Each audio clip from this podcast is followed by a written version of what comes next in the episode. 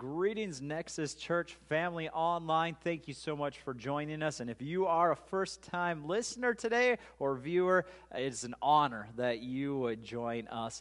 And we are so excited for what God has for us today in our worship service. Today, we will begin with one song to prepare us for the message that will be delivered. And then we will close down the service with a song of reflection. And so we will open up today in a word of prayer, and then we will go right into our worship set. Father, thank you so much for today. I thank you for those who are listening, Father. I pray that you will speak to their minds, their hearts, God, that you will be right now preparing them, God, for what you have. And I thank you, God, that you're a living God. You're a God that cares. You're a God that loves each and every one of us. And so, as we go into this time of worship, as we sing this song, may you be glorified and may you do a great work in each viewer's lives. In Jesus' name, amen.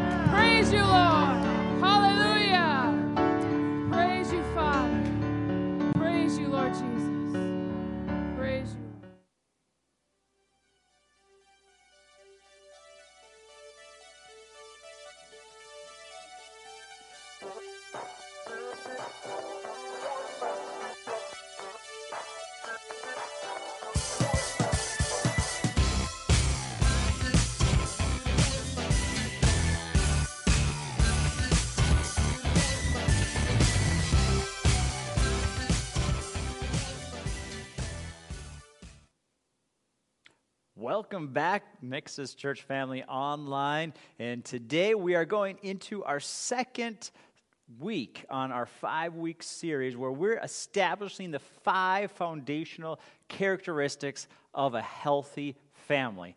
Now, again, this could be talking about your personal family. This could be talking about your church family. This could be talking about your work, school, neighborhood family. We all have families that we are connected to. And so, how can we become a better family member?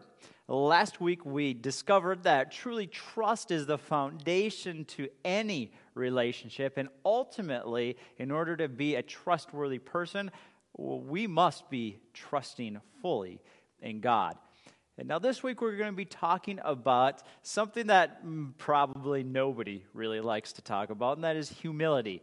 We all struggle with humility. And so, what exactly is humility? How would you define humility? Humility has so many different definitions, and depending on your circumstance, even, uh, humility could be different.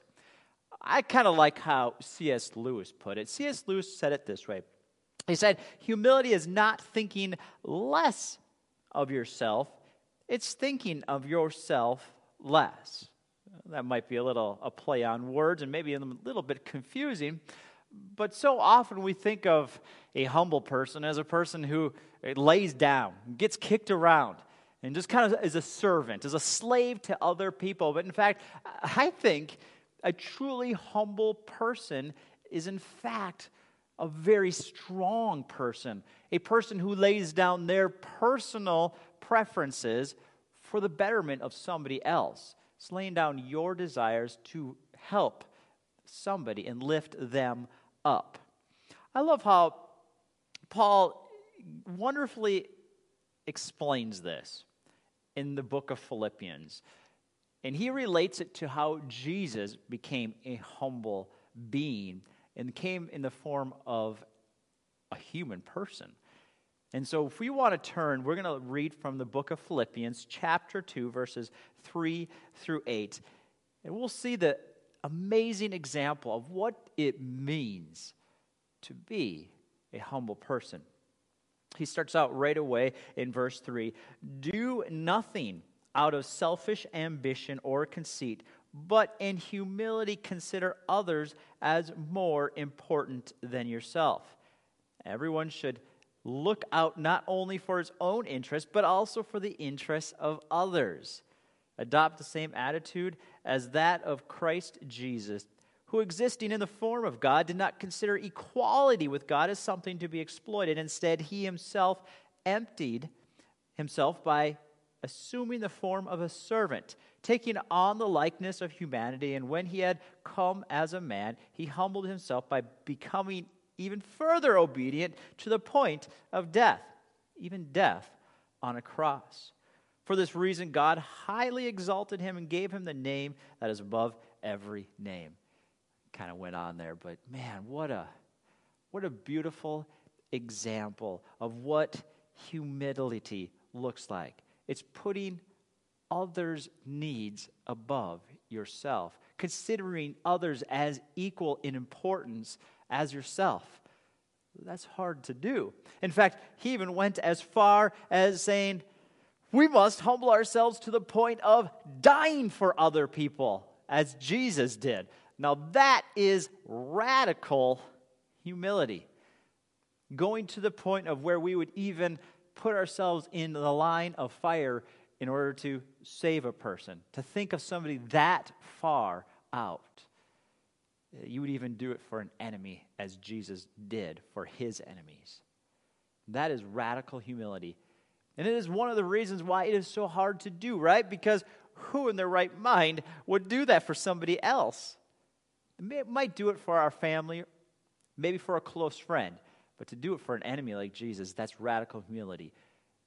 But I think there is something even further on why we choose not to go down the line of humility. And Paul highlights it right away in verse 3. It's because of selfishness.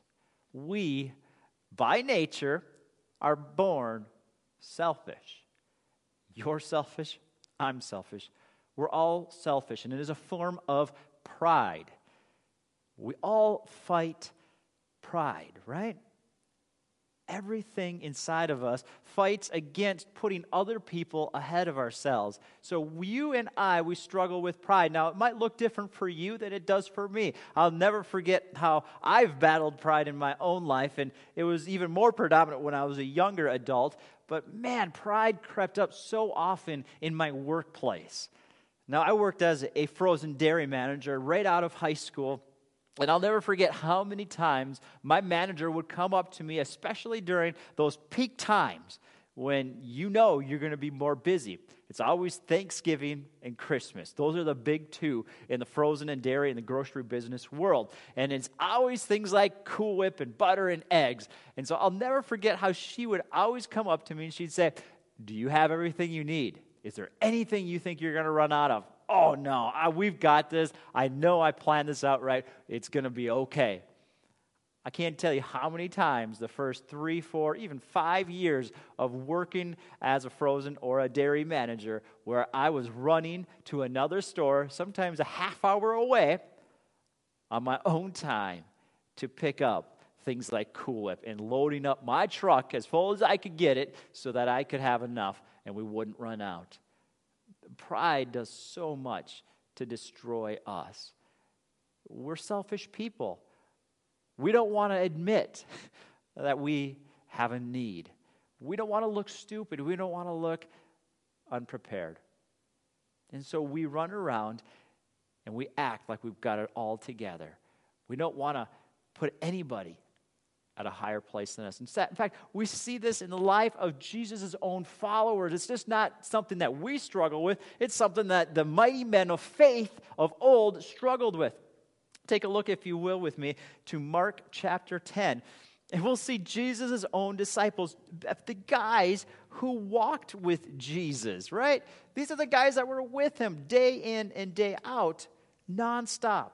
And they struggled just like you and I with pride, with selfishness, with wanting to look better than others. And so in Mark chapter 10, verse 35, we read this James and John, the sons of Zebedee, approached him and said, Teacher, we want you to do whatever we ask you. Well, that's a little bit of selfishness. That's a little bit of pride. And Jesus says, What do you want me to do for you? He asked them. And they answered him, Allow us to sit at your right and at your left in your glory. Jesus said to them, You don't know what you're asking for. Are you able to drink the cup I'm to drink, or to be baptized with the baptism I am baptized with? We are able, they told him. Man, were these arrogant guys. Jesus said to them, Well, you're going to drink the cup I drink, and you will be baptized with the baptism I am baptized with, which is death. But to sit at my right or my left is not mine to give. Instead, it is for those whom it has been prepared. When the ten disciples heard this, they began to be indignant with James and John. And Jesus called them over and said to them, right? They're back and forth. I mean, this is not the only time we read this. They are going back and forth. And Jesus says, Come on, guys, listen up. You know that those who are regarded as rulers of the Gentiles lord it over them, and those in high position act as tyrants over them. But it is not so among you. This is not the way of a follower of Jesus. Here it is. On the contrary, whoever wants to become great among you will be your servant. That's humility. And whoever wants to be first among you will be a slave to all. I love this part. For even the Son of Man did not come to be served, but to serve and to give his life as a ransom for many. Right? Just going right along with what we just read from Philippians and Paul's own words. Jesus came to give his life. He never came to be served. We don't see Jesus having people coming and bringing him stuff constantly. He's going and he's doing the healing, he's doing the serving, and this is God himself. Jesus is so clear. If you want to be great, if you want to be a healthy family member, wherever you're located in life, we must become humble we must be a servant. Now, you might be saying, oh, man. Okay, let's be real. That is a hard task Jesus is asking us to do. I mean, to live the life that Jesus lived. Who can do that? I can't. You can't. This is crazy stuff. How do we do that? Well, it doesn't happen overnight. It can't. We're not Jesus. We're on a path to become more like Jesus, but we'll never be Jesus on earth. And so we must begin one step at a time to develop the gift of love. For you and I to be able to put others first and serve them in humility, we've got to find the gift of love. Only love can do this kind of thing. We can't serve if we don't love someone. Love comes from the heart, and out of the heart, we will then be able to serve. Listen to what Jesus said in John 13, 34, and 35. So now I'm giving you a new commandment love each other. Just as I have loved you, you should love each other. Your love for one another will prove to the world that you are my disciples. How did Jesus love? He gave himself up on the cross. He took all of our pain. He took all of the sins that we deserve to be punished for. He took them. That is love. Humility and love go hand in hand. You can't be a humble person and put other people above yourself if you don't have love. Unconditional love is a prerequisite for humility.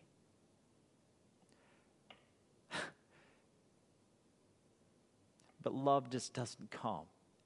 You just can't wake up one day or pray and just immediately have just this ability to love people and to put their needs above yourself. So, how do you do that? Where does that come from? How do you get to the point where you can love others and give up your rights to serve them? Where does that come from? How can you become a loving person to your spouse or to your kids or to your coworkers or classmates? How can you look at that person who has hurt you and been a bully to you and a jerk and ripped you off? How can you serve them? How can you get that kind of love to do that for somebody? Friends, there's only one way. It is through Jesus. Only Jesus can give you the love you need to love others. It can't be something that you just put on that those gloves and you say, I'm gonna do this, I'm gonna love them, I'm gonna get that grit and go. It doesn't happen that way. You must spend time and develop that love for God.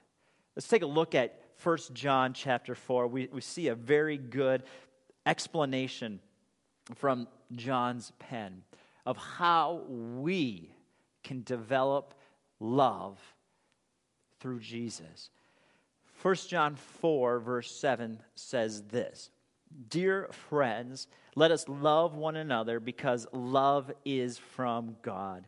And everyone who loves has been born of God and knows God. The one who does not love does not know God because God is love. If you know God, you're going to have love.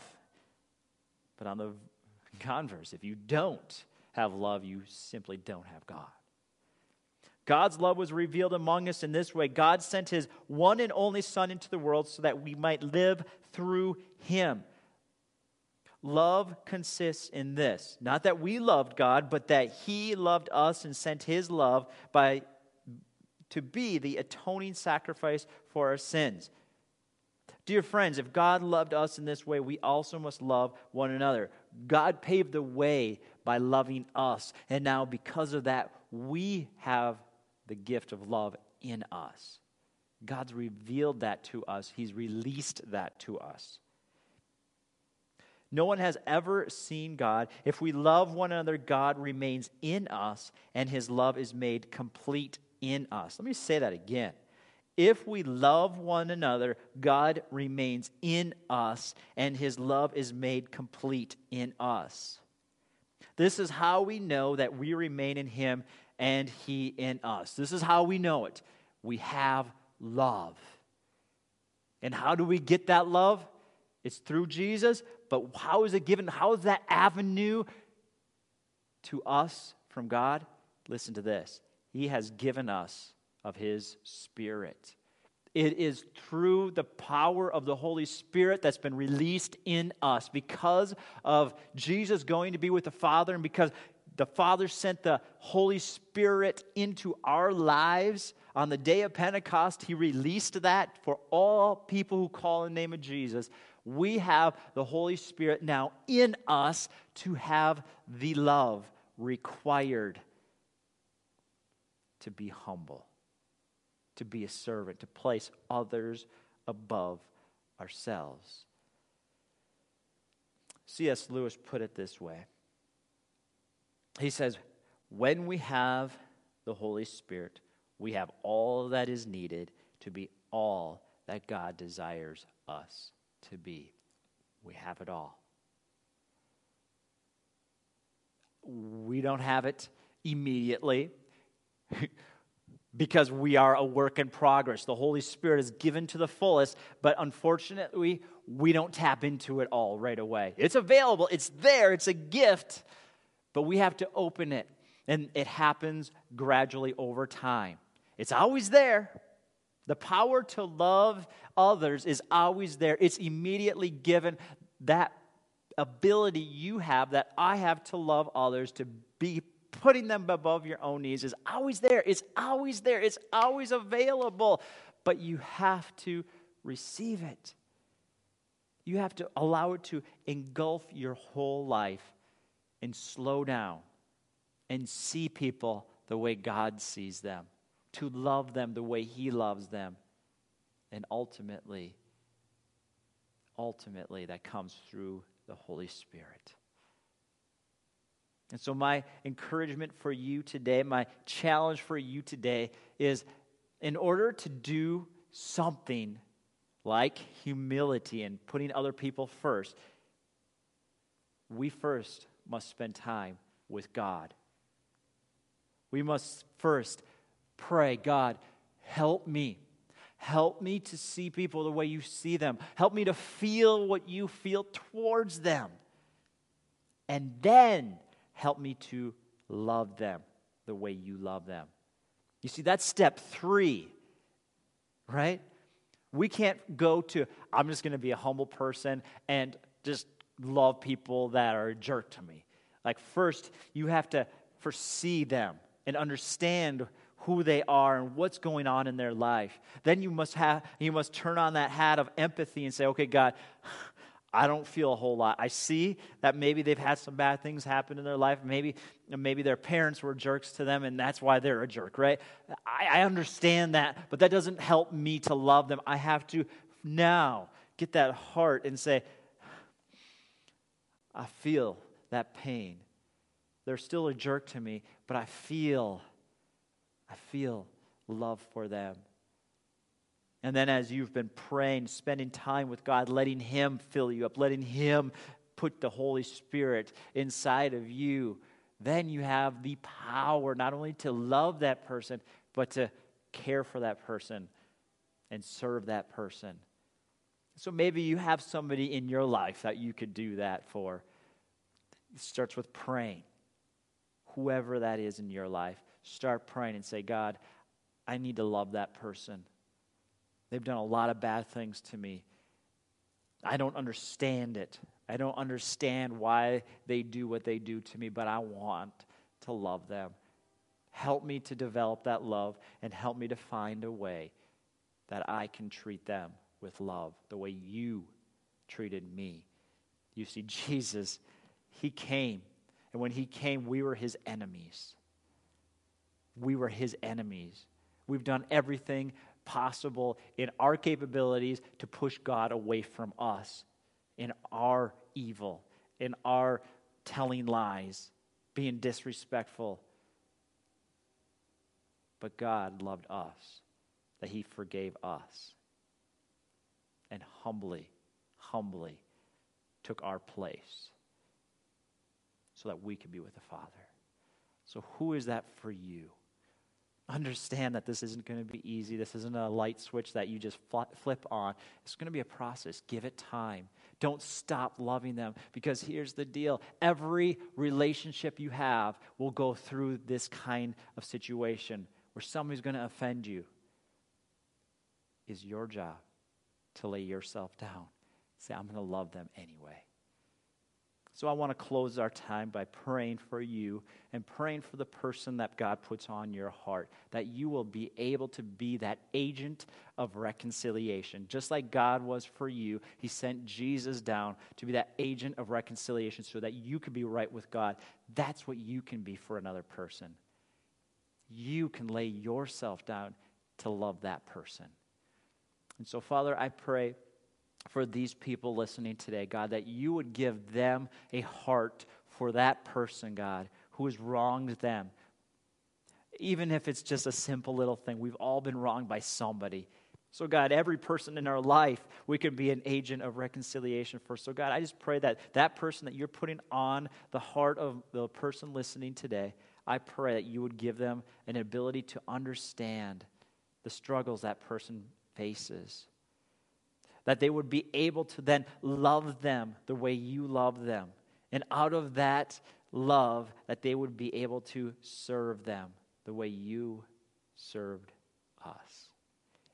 God, fill them right now with your Holy Spirit so that they can be successful and understand that when we serve, we become mighty in your kingdom. In Jesus' name, amen. Amen. Well, thank you for joining us again this week. We pray that you will have a, a great week and that you would go with God and He will go with you. Amen.